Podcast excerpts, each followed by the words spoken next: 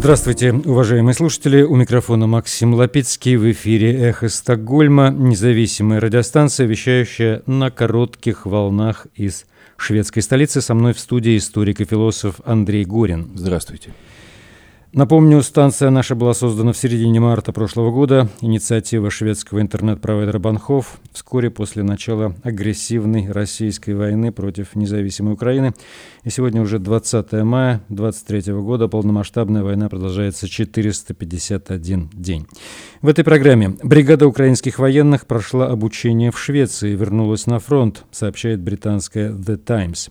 Эрдоган заявил, Турция не готова к приему Швеции в НАТО. Евросоюз и Большая Семерка берутся за посредников, помогающих России уклоняться от санкций. Евросоюз может приостановить экспорт в страны, если торговля с Россией не будет остановлена. Рельсовая война в России набирает обороты. Дума Российской Федерации узаконила военные преступления. Поправки в законе позволяют принудительно выселять людей. Шведская горнодобывающая компания Copy Goldfields не называет войну в Украине войной, опасаясь потерять рынки и инвесторов. Стрим Марка Фейгина сегодня с российским оппозиционным политиком Геннадием Гудковым в этой программе называется «Повторное поражение». Министерство культуры России запретило фильм шведско-иранского режиссера Али Абаси «Святой паук», сообщает издание Deadline. Это похоже на комплимент, когда прислужники Путина забанили мой, мой фильм, заявил режиссер. Самые в России разделились на два лагеря, могут поубивать друг друга.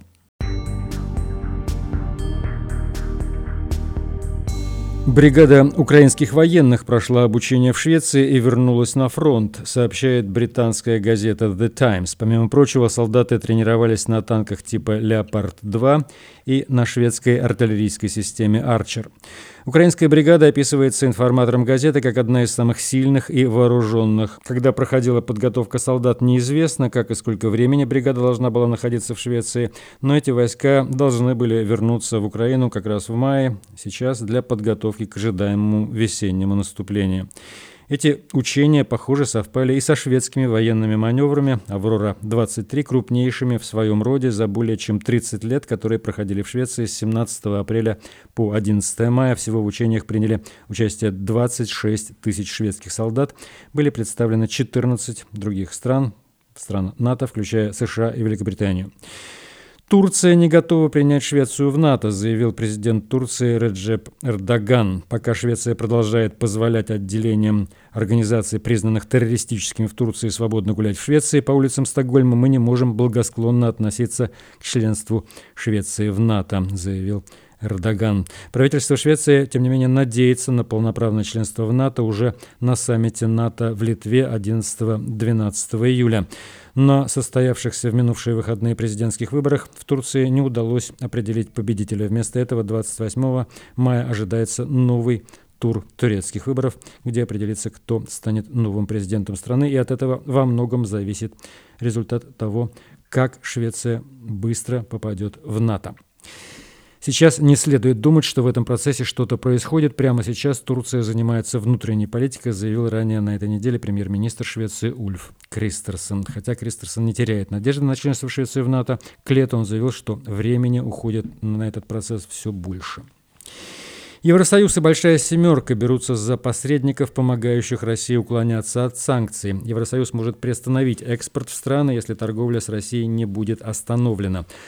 Санкции на бумаге и на деле – это две совершенно разные вещи. Об этом публикация газеты «Даггинс ПС». Россия продолжает получать многие подсанкционные товары через страны, которые просто импортируют их с Запада, а затем экспортируют российским потребителям. Прекращение торговли с посредниками, однако, теперь... Блин. Однако теперь торговля с посредниками в России может вскоре прекратиться, если Евросоюз и страны «семерки» добьются своего, пишет издание. Ним относятся несколько стран Центральной Азии, таких как Грузия и Казахстан, но также Китай, Турция и Объединенные Арабские Эмираты. Они находятся в списке стран, подвергающихся резкой критике за то, что продолжают отправлять товары, подпадающие под санкции Запада в Россию. Поэтому комиссия Евросоюза теперь хочет решить вопрос с компаниями, странами и частными лицами, которые выступают в роли подобных посредников. С помощью нового пакета санкции, эти посредники должны либо отказаться от продолжения торговли, а если этого не произойдет, то экспорт в указанные страны из Евросоюза может быть прекращен. Беспокойство, как часто бывает, вызывает Китай, потому что эта страна очень сильно вовлечена в мировую торговлю, и санкции, скорее всего, вызовут гнев китайских властей, чего предпочли бы избегать некоторые европейские лидеры, такие как канцлер Германии Олаф Шольц. «Мы пытаемся способствовать хорошему и прагматичному развитию», заявил он в среду. Министр иностранных дел Китая Цингань предупреждающе поднял палец во время своего визита в Евросоюз на прошлой неделе, где Китай не хочет видеть никаких европейских санкций против китайских компаний. Самы в России разделились на два лагеря и могут поубивать друг друга. Когда началась война в Украине, саамская община в России разделилась на два лагеря, считает Роман Яковлев, который вырос и имеет семью на российской стороне границы. Люди не доверяют друг другу, они обвиняют и обзывают друг друга, заявил он в программе «Уле Сампе». Роман Яковлев находится ныне в Кауту Кейна, где изучает северных самов. Он известен своей работой по возрождению кельдинского самского диалекта, на котором говорят люди-самы на Кульском полуострове но это не то, о чем у него брала интервью программа «Уле». Как сам из России, он знает нескольких самов, погибших на этой войне, не может сказать точно сколько, но самое странное, что в войне в Украине самы есть с обеих сторон.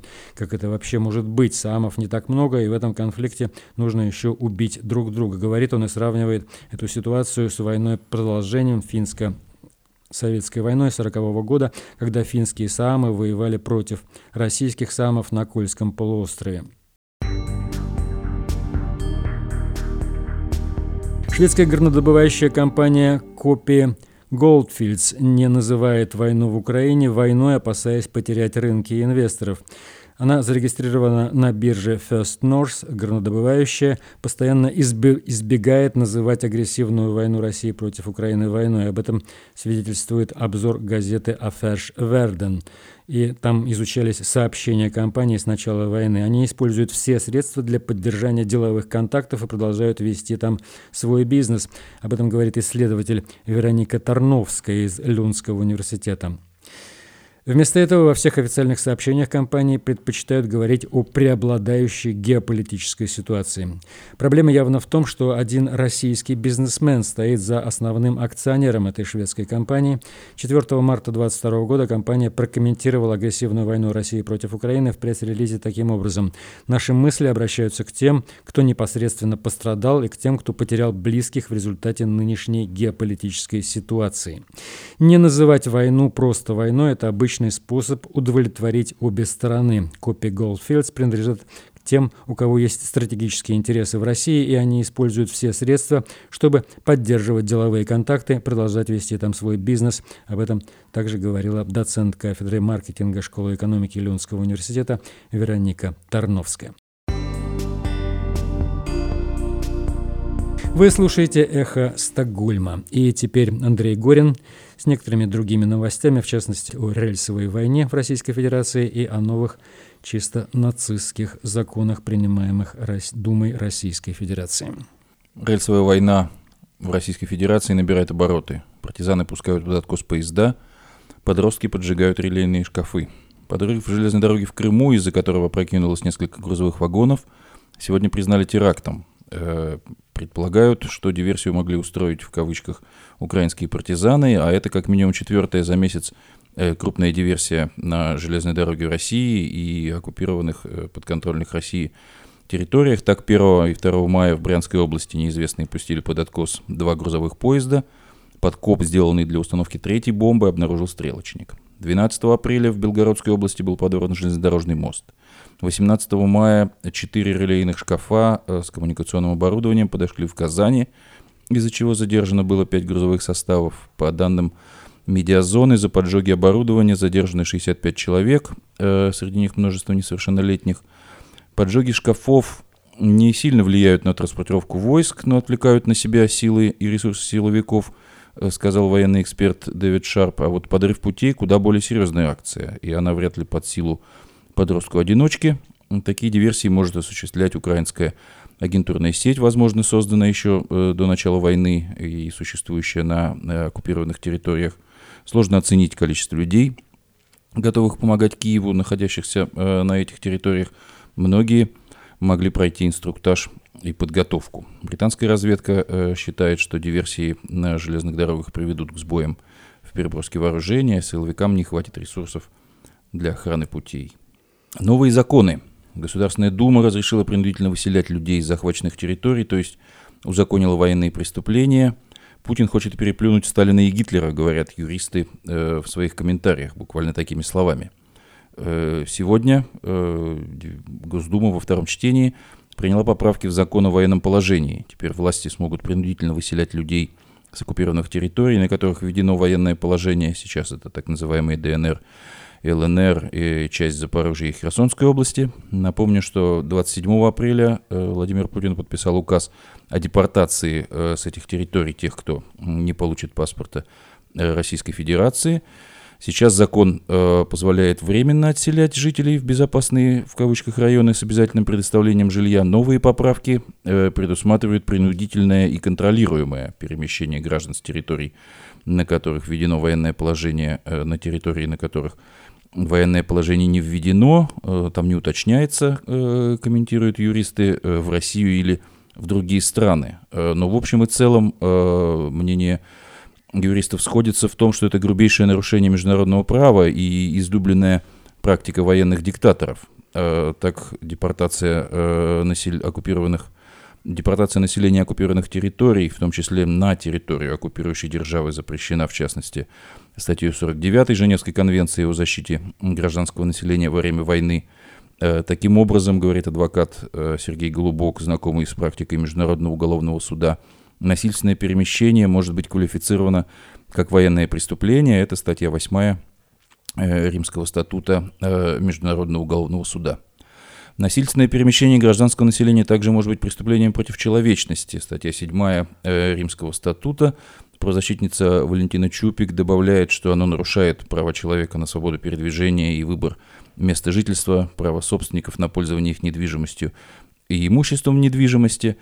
Э, им, наверное, хочется переплюнуть Сталина и нацистскую Германию, говорит израильский историк Леонид Прайсман. Без сомнения, Э, это напоминает, в частности, политику по выселению чеченцев и крымских татар, но тогда хотя бы не говорили о том, э, что она направлена на улучшение их положения и на вывод из-под военной опасности. Теперь, помимо жестокости, эта политика еще и чудовищно лицемерна. Э, Прайсман продолжает. Практика по отношению к украинским детям напоминает то, что делали нацистские войска. Они отбирали польских детей, которые им казались наиболее похожими на немцев, и отправляли их немецкие семьи. Э, это, эти новации являются ничем иным, как э, узаконением практики этнических чисток. Те э, действия, которые уже привели к выдаче ордера Международного уголовного суда на имя Владимира Путина и его так называемой э, детского омбудсмена э, Львовой Беловой. Э, эти практики э, теперь зафиксированы, э, зафиксированы в российском законодательстве э, и, соответственно, э, будут расширяться, воплощаться, и тем больше усилий необходимо приложить по, по противодействию, по противодействию путинскому режиму, который уже явно в своих законах, в законодательстве предусматривает, предусматривает военные преступления. Э, еще один аспект э, военных э, преступлений и ограничений, ограничений прав, еще одна юридическая инновация прошла в разъяснении Пленума Верховного Суда, произошедшего, произошедшего накануне. Теперь военнослужащим запрещено отступать от исполнения приказа даже под угрозой смерти, э, согласно документу Верховного суда, э, опубликованного в главном органе российского официоза российской газете, военнослужащий в период мобилизации или военного положения в военное время либо в условиях вооруженного конфликта или ведения военных либо боевых действий не вправе уклониться от исполнения возложенных на них обязанностей военной службы, ссылаясь на состояние крайней необходимости – Э, что предусмотрено в частности статьей 39 Уголовного кодекса Российской Федерации как смягчающее обстоятельство, даже если их жизни угрожает опасность. Э, теперь преступлением, э, соответственно, будет считаться и сдача в плен при рассмотрении уголовного дела о добровольной сдаче в плен судам необходимо учитывать, постановил пленум э, Верховного суда, э, что военнослужащий в ходе боевых действий, даже находясь в отрыве от своей воинской части подразделения и в полном окружении, должен оказывать решительное сопротивление противнику,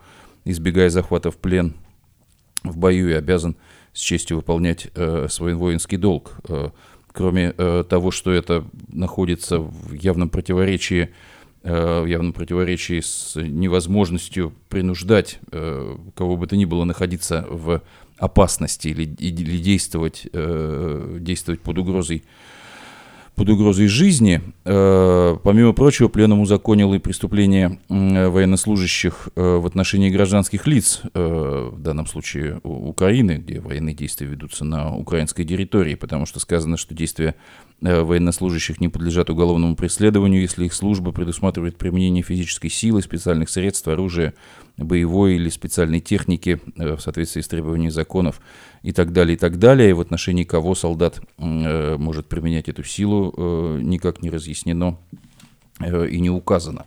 Это э, что касается э, положений постановления разъяснения пленума, э, пленума Верховного Суда, э, который, по сути дела, криминализирует, э, криминализирует сдачу в плен, что напоминает э, одну из э, самых распространенных форм э, сталинских военных и послевоенных репрессий, когда попал в плен, попал в плен, значит, преступник. И такое отно- человеконенавистническое отношение к собственному солдату тоже является устойчивой устойчивой характеристикой советского, советского правового сознания и, и, и правовой системы новости э, в области российских э, международных отношений.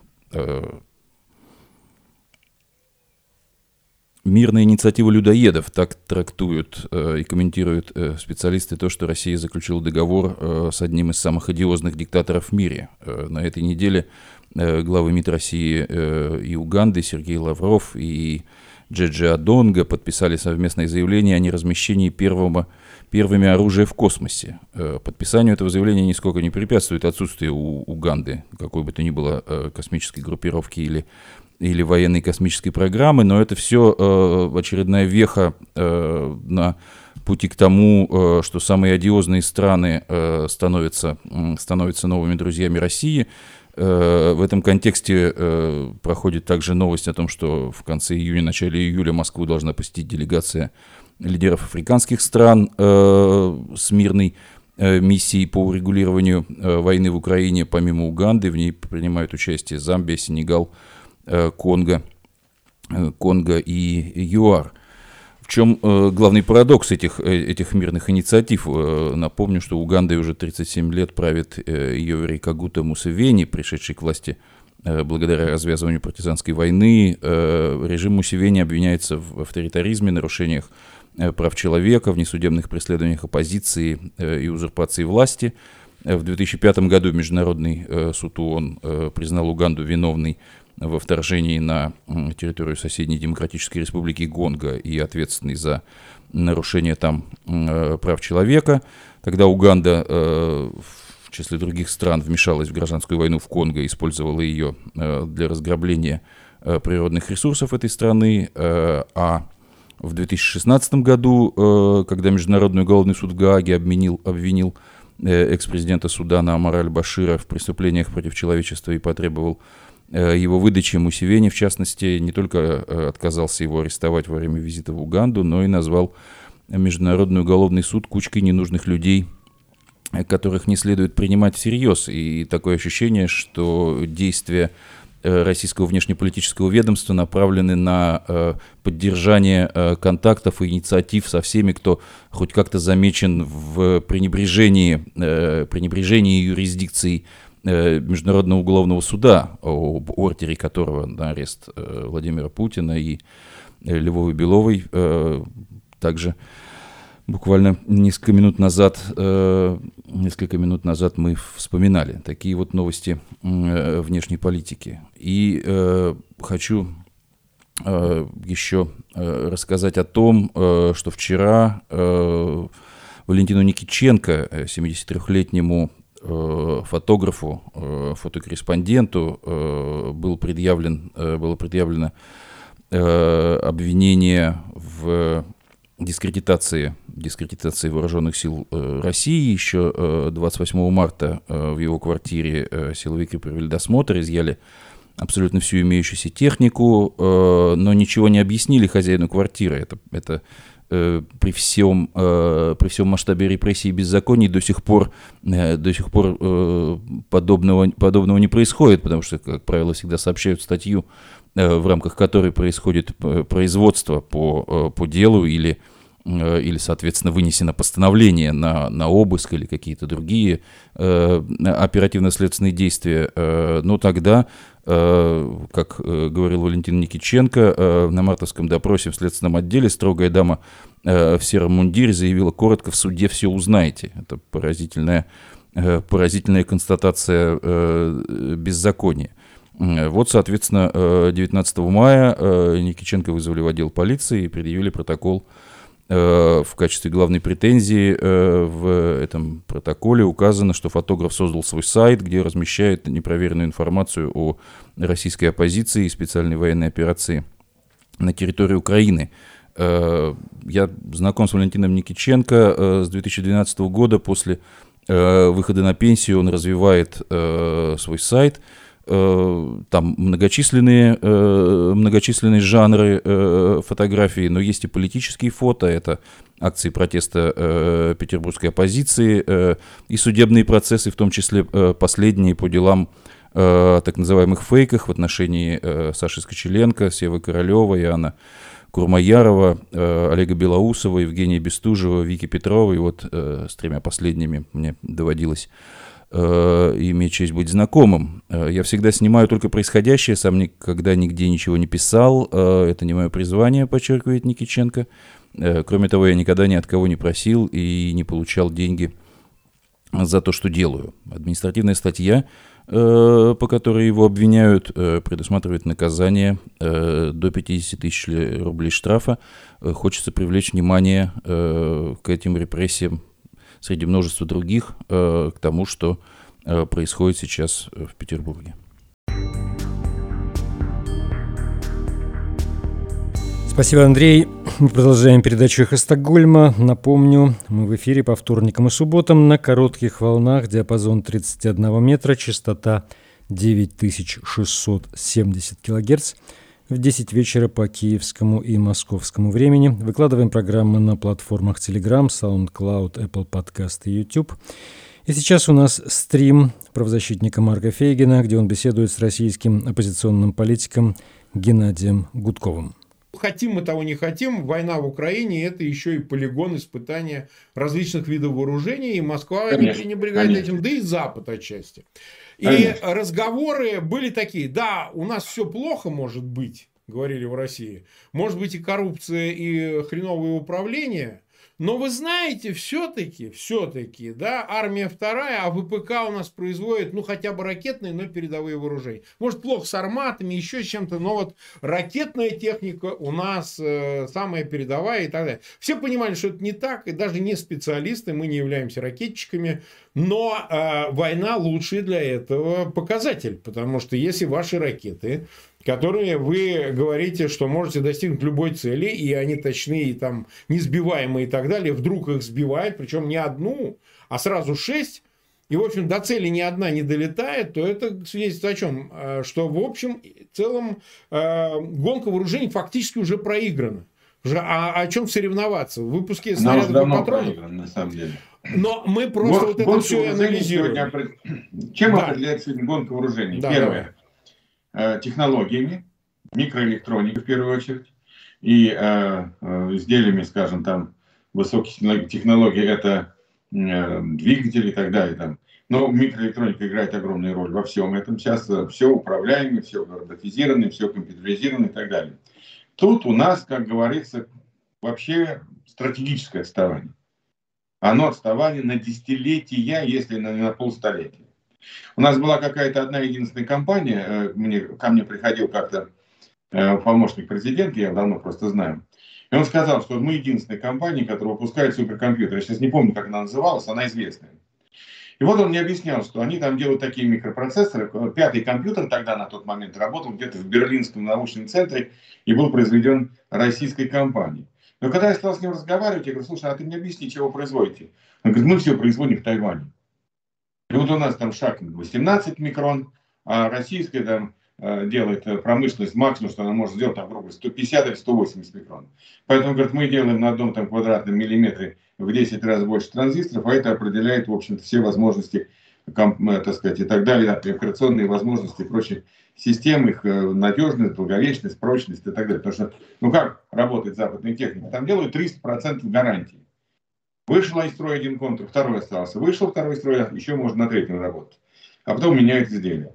Вот. И поэтому микроэлектроника и вот высокие технологии с точки зрения там, всяких сплавов. Что такое гиперзвук? Это огромная скорость, которую развивает э, снаряд, там, ракета в атмосфере. При этом идет дикое трение, дикий нагрев, значит, нужны специальные сплавы, которые будут держать эту температуру какое-то время, чтобы все не развалилось, не превратилось в огненный шар, который взрывается сам по себе, как тунгусский метеорит. Тунгусский метеорит – это вот гиперзвуковое оружие, так сказать, которое упало на Землю, по большому счету. Вот что из себя представляет гиперзвук. Поэтому у него есть физические ограничения. И э, это первое. Что касается э, гонки, а так, поэтому так как Россия здесь стоит стратегически, у нас нет своих микросхем. Мы их все покупали и продолжаем покупать. У нас нет там своих э, сплавов. У нас там э, под Москвой попытались выпустить автобус, э, этот самый Мерседес, и э, не смогли. А знаешь почему? Нет. Они смогли сделать сплав, необходимый для рам Мерседеса. Они хотели производить и пришли опять на отверточную сборку, там, к, к раме приворачивать там чего-то.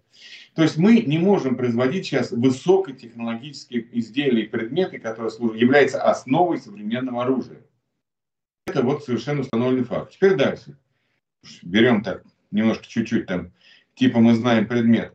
Где-то Россия экспортировала в год своего оружия, различного оружия, ну, примерно 15-17 миллиардов долларов. Ну, не такая уж большая цифра в сравнении там, с углеводородами, другими сырьевыми этими товарами. Где-то Но все-таки да. это готовые изделия, там на 15, на 17, иногда 19 удавалось миллиардов отправить за рубеж.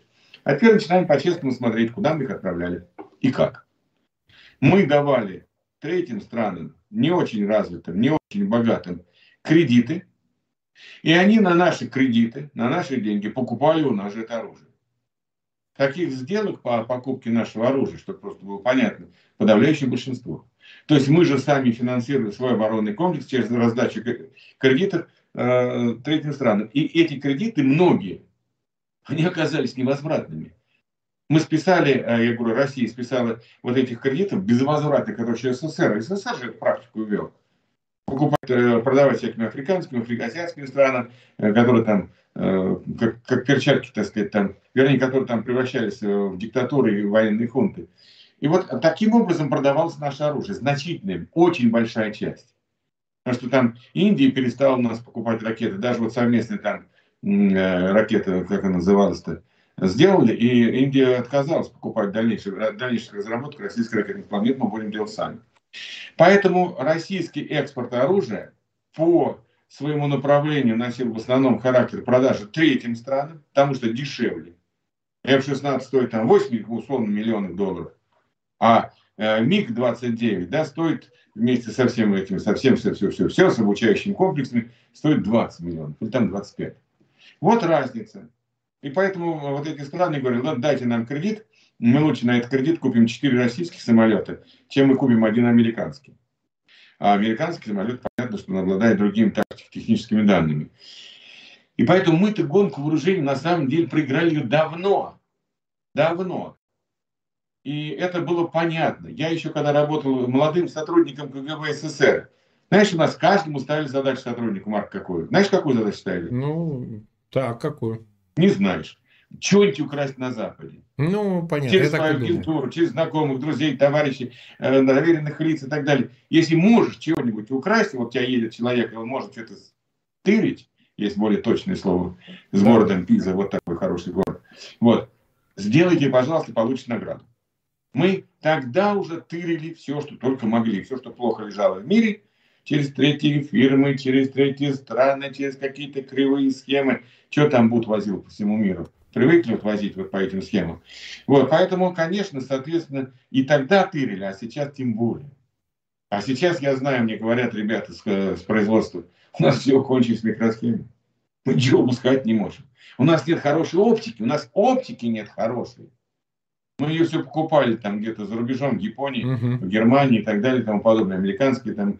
Э, оптики нет, линз нет, сплавы не выделили. Ну, только сейчас вот сделали что-то по сплавам, ну, сколько там этого делали, сплавы доводили до ума. Самолет пятого поколения, где он? Один летает, один, совсем один. А мы даже а не знаем, летает ли он. А какая-нибудь Дания покупает по 35 самолетов, Финляндия покупает по 40 самолетов. Американцы вот этого пятого поколения. Один самолет пятого поколения спокойно значит, уничтожает 4-5 самолетов 4+. Вот и все. Вот качество вооружений. Поэтому, конечно, мы гонку вооружений давно проиграли. Но, но что они делают? Мы проиграли вам по качеству, мы проиграли вам по точности, мы проиграли вам по мощности, по дальности и так далее. Но мы возьмем валом. Мы же выпускали в Советском Союзе втором месте ну. Да, да. Он, конечно, был дерьмо полное, но его было много. Знаешь, как вот в анекдоте, я говорю, знаю, чем кормить народ, как говорит Фоменко в этом русском раде, так он же не будет это есть. Мы выпускаем валом. Значит, если уж стволов этих артиллерийских там, пусть они кривые, пусть они никакие, пусть они стреляют там, не пусть э, разброс снарядов. Снаряды мы не можем выпустить. В артиллерии, знаешь, вот эти ящики? Вот мне мои, я с Коломны, там, артиллерийское училище, я, я никакой не военный, да, я там служил срочно в ПВО. А у меня все друзья там офицеры, военные, полковники, там, генералы и так далее. Они говорят, у нас на каждом ящике снаряда либо плюсы стоят, либо минусы. Я говорю, что это такое? А это, говорит, либо перевес, либо недовес. Потому что наша промышленность не способна произвести снаряд, скажем, ровно 46 килограмм. Или там 15 килограмм. Она обязательно произведет либо 15 с плюсом, либо 15 с минусом. И на производстве сортируют эти снаряды по разным ящикам. На них ставят количество плюсов или минусов, которые соответствуют недостаче веса или перевесу. И артиллерист, который там сидит, рассчитывает, как должен. Оставляет баллистика. Бросил mm-hmm. камень, вот и все. Да, и все, параметр скорость, высота, и все понятно, куда он упадет. Так они еще вводят эти поправки, вот эти плюсы и минусы. И поэтому наши снаряды летят иногда, иногда куда угодно, кроме, кроме как не в цель.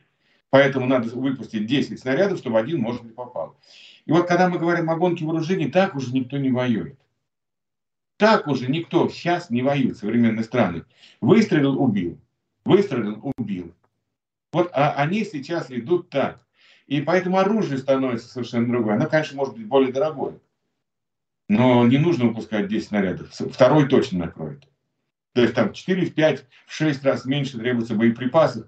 А, а что такое в 5-6 раз меньше боеприпасов? Одну машину боеприпасов привезли, и ее хватает. Или 6 нужно притащить. И получается, что ни по логистике мы не можем, ни по там, э, точности, ни по мощности, ни по глубине поражения, ни по каким-то там другим характеристикам. Мы все проиграли. Проиграли не потому, что мы тупые, не потому, что мы плохие, не потому, что мы там не соображающие. У нас нормальные инженеры, у нас нормальные ученые, у нас хорошие мозги, у нас было нормальное э, образование э, в технических вузах. Это я точно знаю. Так система поганая разворованные, заформализованные. Э, значит, вот эти неэффективные манагеры, которых все расстреляли, разворовали, которые ни черта не соображают. И вот эти командные распилы и так далее. И, естественно, а чем отличается оборонный комплекс от э, производства? Оборонный комплекс, могу сказать, чем он отличается. Его больше разворовывать, потому что там дармовой, бюджетный, государственный. И если у хозяина не украдешь частной компании, вот почему американские многие компании оружейные, частные, да все практически, они все не а государственные. Там нет а хрен ты у них чего украдешь, а вот не украдешь.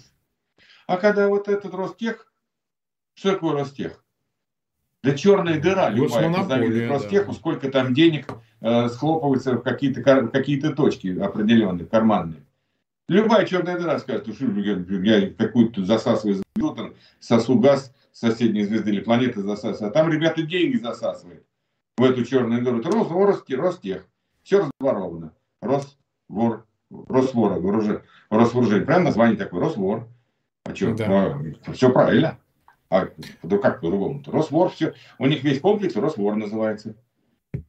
Как хочешь расшифровывай.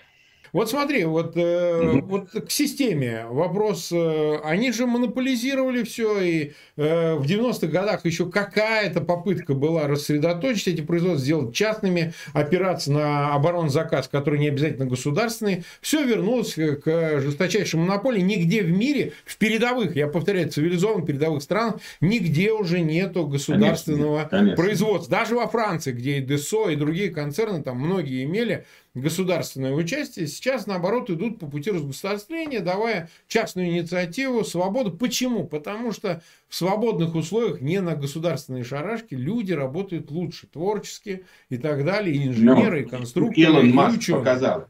Илон Маск Не показал. только он, вот конечно. есть государственная американская космическая программа, а есть частная. И частная, кажется, в 4-5 раз дешевле. Ну, как естественно, да. И, и в три и раза быстрее, быстрее и так далее. В три раза быстрее и в 4-5 раз дешевле. Вот. Тем более он участвует вот в военных будет. заказах тоже, кстати. Он участвует да? в военных программах. Да. А, а тогда отсюда вот э, вывод и вопрос. Ведь э, мы же теперь отдаем себе отчет, что а государствление, возвращение к монополии государственной, эта потребность была исключительно действительно для разворовывания, для того, чтобы проще было воровать. Потому что частная компания контракт выиграла и так далее. А здесь, в общем, когда ты это все монополизировал, создал госмонополию, Росвооружение и так далее, все эти Ростехи, то проще просто пилить. Что они, собственно говоря, и делали. Вот. И поэтому для нас представляет интерес вот еще что. Ведь вот, когда ты проигрываешь соревнования в гонке вооружений, ну, естественно, воюют российские вооружения, воюют западные вооружения. Украина, благодаря союзникам, оснащена прежде всего лучшими образцами, прежде всего, ну, там, лучшими, не лучшими, но образцами западного вооружения, которые показывают свое преимущество. Неважно, касается это РСЗО, этих э, так называемых снарядов, управляемых бомб, касается ли это э, артиллерии, там, другой тех танков теперь, сейчас скоро увидим, и как танки воюют. Э, совершенно очевидно это преимущество. А, собственно, вопрос тогда э, опять туда же. Мы помним, чем закончилась э, в конце 80-х, начале 90-х гонка вооружений, проигранная Москвой, и холодная война в целом. Не стало Советского Союза. То есть он просто не в состоянии выдержать был этой конкуренции, этого напряжения, талонов и так далее, к которым пришлось прибегнуть и так далее. Какую ты видишь перспективу теперь? Потому что, ну, все-таки нынешняя Российская Федерация похитрее, по-другому устроена. В ней есть все-таки элементы рынка частной собственности, там, ну, в самом низу, конечно, это не крупная собственность. Каковы пути ее выживания – а, даже в условиях вот этого военного противостояния, даже поражения в гонке вооружений. Что может их спасти, а что, в общем, скорее всего, не спасет? Вот что бы ты сказал? Ну, я могу сказать, что спасает на сегодняшний день. Да, что спасает? это мне очень хорошо понятно и известно. Спасает частный сектор. Спасает частная торговля. Спасает частный Ну да, нет дефицита товаров там, потребителей. Да, потому что э, как писал Маркс, да, по-моему, нет такого преступления, на которое не может пойти капитал при прибыли там 300%. И я э, понимаю, что это не к этому случаю, наверное, относится, но вот частная инициатива, вот я просто еще напоминаю нашим зрителям, была такая программа НЭП Владимира Ильича Ленина. НЭП представлял себя, что отказ от полного обесславления, переход на э, определенные части сектора экономики на частные рельсы. Страну накормили за, за год, даже еще меньше сразу появились товары. Как только передали э, средства производства, предприятия, разрешили там э, частные собственности. Частные собственности в сфере там, производства товаров народного потребления. Сразу страна получила все.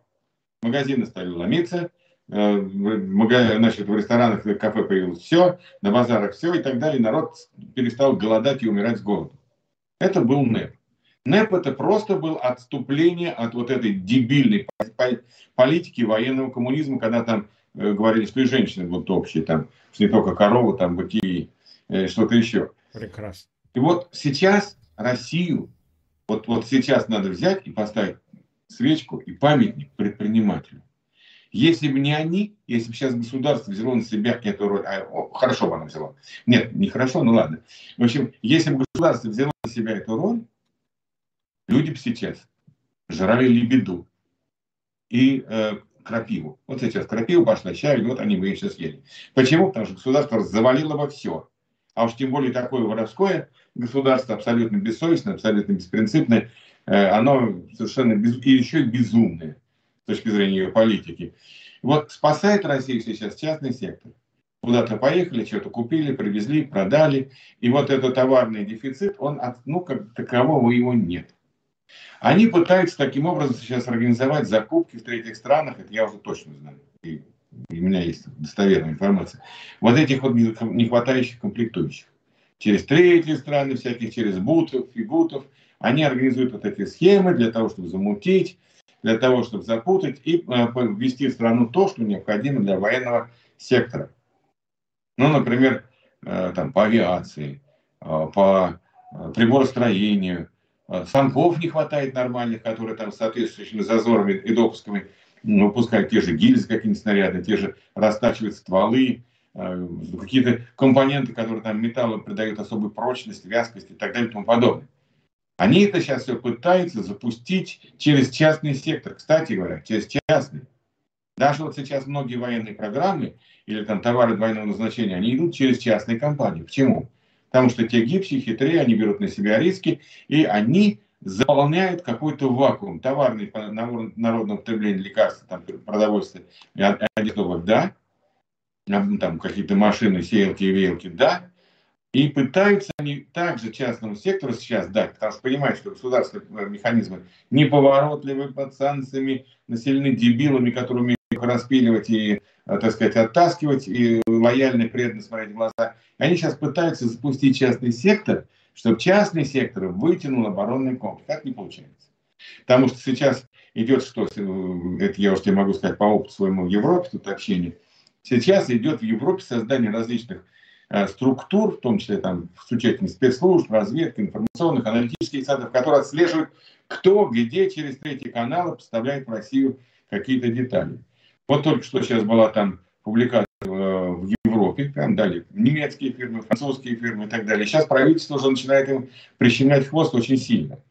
То есть сейчас вот все, кто поставляет каким-то образом через так типа делает вид, что мы поставляем там какую-нибудь далекую Кению, ну условно говоря, или какую-нибудь Гвинею Бисау, а потом это, кажется, даже не заходя в Гвинею Бисау, оказывается где-то в российском порте находка или где-то еще там на Лакше, да? Вот получается такая схема. То есть э, они сейчас на Западе все отслеживают. За разведкам дана команда, контрразведкам дана команда, всяким техническим э, значит, э, подразделениям дана команда отслеживать, все это пресекать. И сейчас вот этот поток будет все равно оскудевать. Вот это точно. И поэтому отставание в вооружениях, отставание, оно будет нарастать, нарастать, нарастать и в количестве, и в качестве, и, и, и так далее. Взрывчатки нет. Компоненты взрывчатки во многом закупались за рубежом. Те, которые, как бы так сказать, всякие то детонаторы и прочее, прочее, прочее.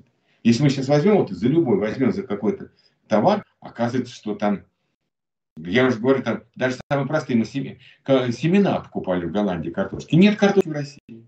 В Голландии покупали семена, потому что свои не могут ни хрена сделать качественных за такую цену. Вот, поэтому это же во всем. И вот э, сейчас эти санкции, да, я, конечно, с одной стороны, там много перегибов санкций. Мы с тобой об этом говорили много раз. И мы сами иногда чувствуем даже на себе эти санкции, да, каждый день. Но не важно. А, но с другой стороны, э, значит, э, эти санкции, они работают. Они отсекают Россию от технологий, они отсекают э, Россию от э, микроэлектроники, от научных открытий. И опять-таки, вот мы же видим, что какая сейчас самая лучшая ПВО в мире? Украинская. А почему? Ну, очевидно, да. Она в работе Потому что время. она сбивает 90, а иногда 100% целей. Это значит, там не только железки прекрасно работают, а еще работают, как говорится, руки, навыки, умения, мозги. И вот что это означает? Вот, вот мы сейчас с тобой говорим про вот, э, значит, э, ПВО, вот это вот сбитие, кинжалы, мы говорим о доставании России. А тут еще один важный фактор, чтобы вот мы сейчас говорим россиянам, передайте Путину, передайте Путину, что украинская армия готова к преступлению даже без э, F-16. Почему? А потому что она закрыта с воздуха вот этим э, своим куполом. А все, вот там нет воздушного преимущества. Взлетели самолеты, не взлетели.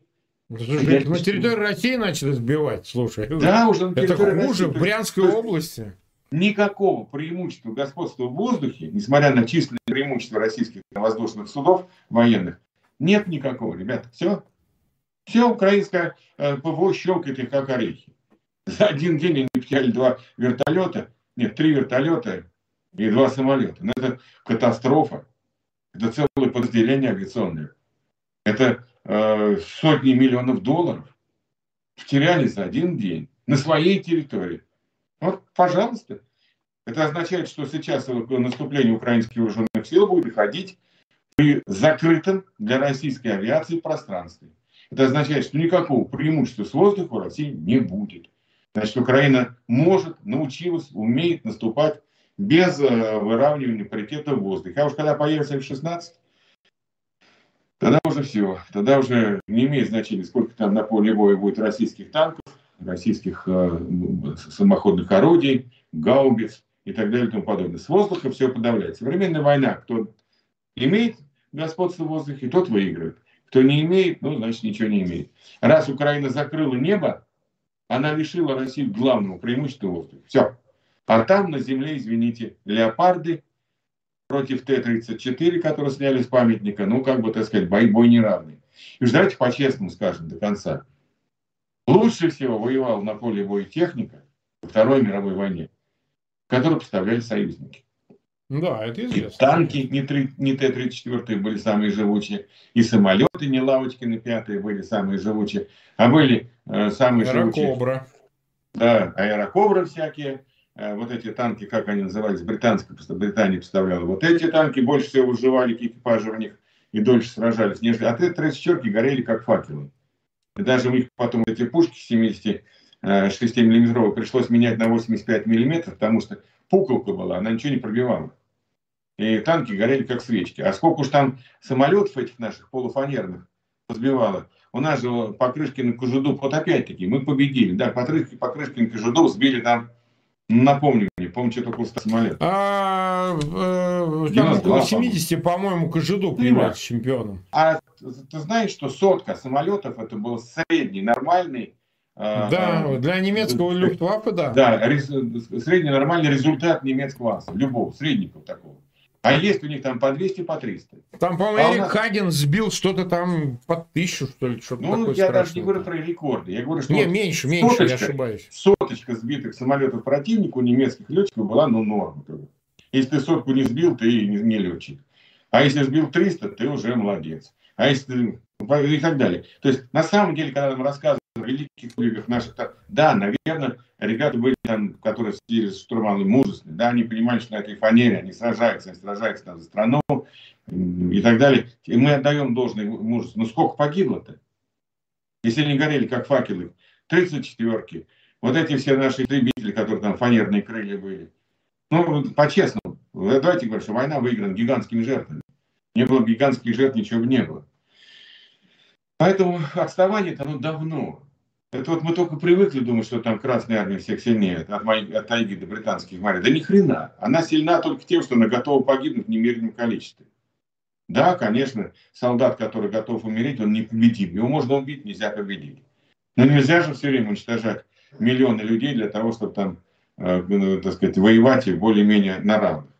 И сейчас посмотрите, что творится. Ну, щелкают ну там наши, как эти, как куропаты, так сказать, там во время этого самого размножения. Совершенно огромные потери, совершенно гигантское количество людей каждый день, сотни, многие людей погибают. Ну, как да. это вот? Как это может быть? Какого они там? Я разговаривал это с, значит, украинцы совсем другую политику проводят, разговаривал. Беречь людей, не подставлять. Не, не, они там проводят инструктажи, не, не, не, короче, не вылезайте. Не, вы задача главная сохранить жизнь солдат офицеров. Это главная задача. Это у нас там победа. На, на, наведем мы, так сказать, мы обучимся, мы там получим, мы победим, но нам главное сохранить наши жизни. А что у нас? Победа любой ценой.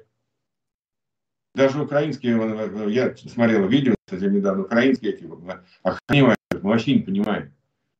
Вот у нас тепловизор работает, выходит 20 человек. Мы их всех видим, открываем огонь. Там уничтожаем. Проходит 20 или 30 минут. Еще 20 человек на этом же месте.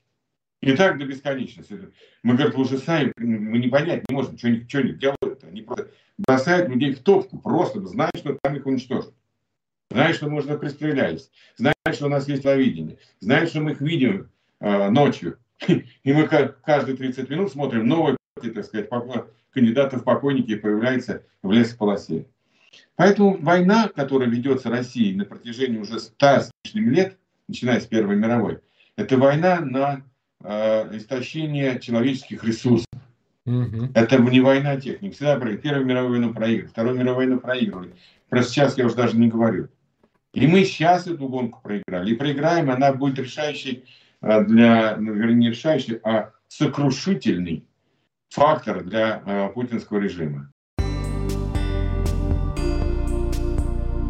Это был стрим Марка Фейгина с Геннадием Гудковым. И сейчас Андрей Горин продолжит читать выдержки из статьи Григория Амнуэля «23 ступени вниз» о падении России к серости в ходе путинского правления. Григорий Амнуэль, 23 ступени вниз. Краткая история падения к серости э, через взгляд на отношение к культуре. Статья, опубликованная 17 э, апреля этого года на портале kasparov.ru. Большая, э, большая дискуссионная статья, по поводу которой очень хотелось бы прочитать и услышать ваши, ваши отклики и мнения. Оставляйте комментарии в наших социальных сетях или там, где вы Э, в интернете, э, в интернете слушаете эфир. Э, очень хотелось бы все это обсудить. А сегодня э, ступень, э, которая имеет дополнительный подзаголовок среди всех прочих э, и завершает э, первую половину э, статьи, э, собственно, с историческими ступенями. Ступень десятая, ступень страшная, путинская. Всякое было на ступенях, но еще никогда на нее не вступал человек из подворотни.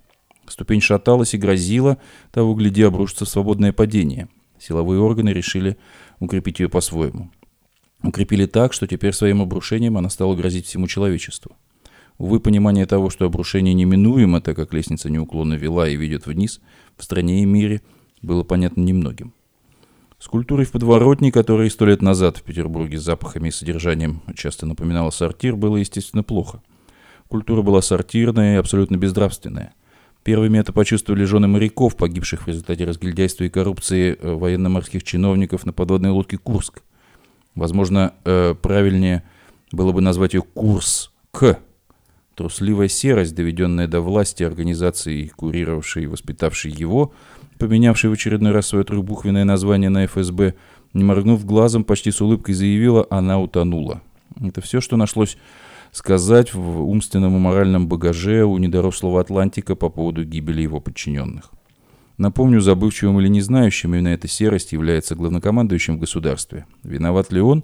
Виноват, разумеется, хотя далеко не один. Виновато общество, которое внутренне было готово к такому правителю. Виноваты те, кто надеялись, что посадили на трон временного серого и легко смогут его при случае обуздать либо заменить. К сожалению, в подворотне все колоды крапленые. Топтунами, уголовником, вертухаем не имеет значения кем, других карт в этой колоде нет. И по-другому играть провавшиеся к власти не умеют. Вырвавшееся из подворотни силовое братство, неудержимое в стремлении к стяжательству, корыстолюбию и коррупции, стало день за днем разлагать общество. Одних покупали, других шантажировали, третьих запугивали или сажали, четвертых, совсем непослушных и не желающих вписываться в систему, убивали или выдавливали, предварительно обобрав из страны. Такими успешными наглядными уроками приручали население. Вначале такие процессы ограничивались внутренней территорией. Поняв, что оно не получает должного отпора, это ваше внутреннее дело в кавычках, они все увереннее и увереннее начали покрывать мир паутиной своих агентов с мрадом подворотни. Соблазненных бешеными деньгами в мире трусливых и продажных, как в стране, так и за ее пределами, оказалось достаточно много. Колосс не то чтобы на глиняных, но на преступных ногах все активнее начинал затаптывать мировое пространство, расширяя свою территорию. Все наглее требовал себе новых уступок и множил список своих жертв, не останавливаясь даже перед чужими границами. На серой ступени не только все чаще звучала брань из подворотни, все отчетливее проступали кровавые пятна. Мертвецкий скрип ступени стал слышен на весь мир. Конечно, хочется надеяться, что эта ступень приведет в преисподнюю, привольно на ней развалившихся – широко по привычке расставивших ноги, но судя по тому, что многие граждане рассматривают ее чуть ли не как успешную в истории государства, последовать вслед за ними придется многим. Видимо, это становится все более и более неотвратимым. Кстати, Во время знаменитой мюнхенской речи Серость честно поведала о своих планах, но его не услышали, не поверили, что это не розыгрыш, а прямой и неприкрытый шантаж, угроза. Не поверили и во время саммита в Бухаресте, а проявили неблизорукость, граничащую с преступлением безмятежность. Народы Грузии, Украины, Молдовы, в определенной степени народы самой России расплачиваются за это. Ступень должна стать последней, если, конечно, остальные лестницы в этом мире еще надеются на то, что выведут к свету, к свету, а не зареву всемирного взрыва. К этой ступени автор оставляет по скриптум. У внимательного аналитика, читателя, естественно, возникает справедливый вопрос. Автор, где ступень Медведевская? Намер, намеренно опускаю такой раздел, так как расценивать эквилибристику рокировок как реальную историю ступеней на, на пути государства считаю невозможных. Да, на портретах и бюстиках на номенклатурных столах один профиленосец на время сменил другого, однако разница существенна. Первый носил портфель как-никак за профессором университета, а другой, сам будучи доцентом университета, за шпаной из подворотни. Разница налицо. Другое дело, что у некоторой части общества была иллюзия, когда она услышала «свобода лучше, чем не свобода». Наивные профиленосец говорил о своей свободе, а вовсе не о их. Конечно, опять мне могут напомнить, что вероломную агрессию против Грузии – Скомандовал этот меньше маленького человечек с кедами и бадминтонной ракеткой, а хозяин, самодовольно развалившись, наслаждался открытием Олимпиады в гостеприимном Пекине, якобы оставаясь к этому непричастным. Но верящим в эту картинку хочется напомнить, важен не глашатый или даже подписант, важен тот, кто принимает решение. Сомнений в том, кто таким является, нет. Решение и в этом случае было за тем, кто позже лил крокодиловые слезы, обнимая своего партнера по должности премьера Польши в аэропорту Северный в апреле 2010 года. Любитель уточек туда не летал. А на место преступления, как известно, тянет обычно не постороннего. Короче, считаю, что портфеленосец ступенью не является, и поэтому опускаю его в своем повествовании. И еще немного о серости, культурной серости в России – такая вот появилась новость. Министерство культуры Российской Федерации запретило фильм шведско-иранского режиссера Али Абаси «Святой паук». Об этом пишет издание Deadline. Это похоже на комплимент, когда прислужники Путина запретили мой фильм, заявил Аббаси. Ведомство формулирует запрет, ссылаясь на сюжет. Он якобы содержит информацию, распространение которой запрещено законодательством РФ. Мы, создатели «Святого паука», благодарим Россию за эту бесплатную рекламу, рекламу, сказал режиссер. Он также считает, что российское правительство таким образом выражает признательность своему союзнику Иранской Исламской Республики. Шаг сделан на фоне растущих военных и экономических связей между Россией и Ираном. Оба правящих режима в настоящее время изолированы на мировой арене. Лента Аббаси претендовала на золотую пальмовую ветвь 22 года на Канском кинофестивале. Она исследует женоненавистничество и социальную несправедливость в Иране через реальную историю серийного убийцы, убившего 16 проституток в начале 2000-х годов в городе Мешхет. Город называют Меккой бедноты. Московская. Московская компания Экспонент фильм выпустила эту ленту в России 11 мая, но менее чем через неделю Министерство культуры отозвало лицензию на прокат. Продюсер ленты Сол Бонди из берлинской студии One to Film сказал, что запрет стал последним в длинной череде препятствий и проблемы с цензурой, с которыми сталкивались, сталкивалось производство этой киноленты. Сначала Турция мешала снимать фильм после того, как МИД Турции связался с послом Турции в Тегеране. Нам пришлось перенести производство в Иорданию, заявил он. Сейчас Россия блокирует его распространение. Любой, кто видел этот фильм, согласится, что в нем нет ничего экстраординарного по сравнению с любыми европейскими или голливудскими триллерами, и что реальность людей в Иране сегодня намного хуже. Печально, что на этот этап вышла страна с такой богатой киноисторией, как Россия, говорил кинопродюсер Сол Бонди. Эхо Стокгольма подходит к концу. Напомню, что в эфире мы по вторникам и субботам на коротких волнах, диапазон 31 метра, частота 9670 кГц в 10 вечера по киевскому, в 10 же часов по московскому времени. Выкладываем программы на платформах Telegram, SoundCloud, Apple Podcast и YouTube. Всего доброго, друзья. До встречи в эфире. До свидания.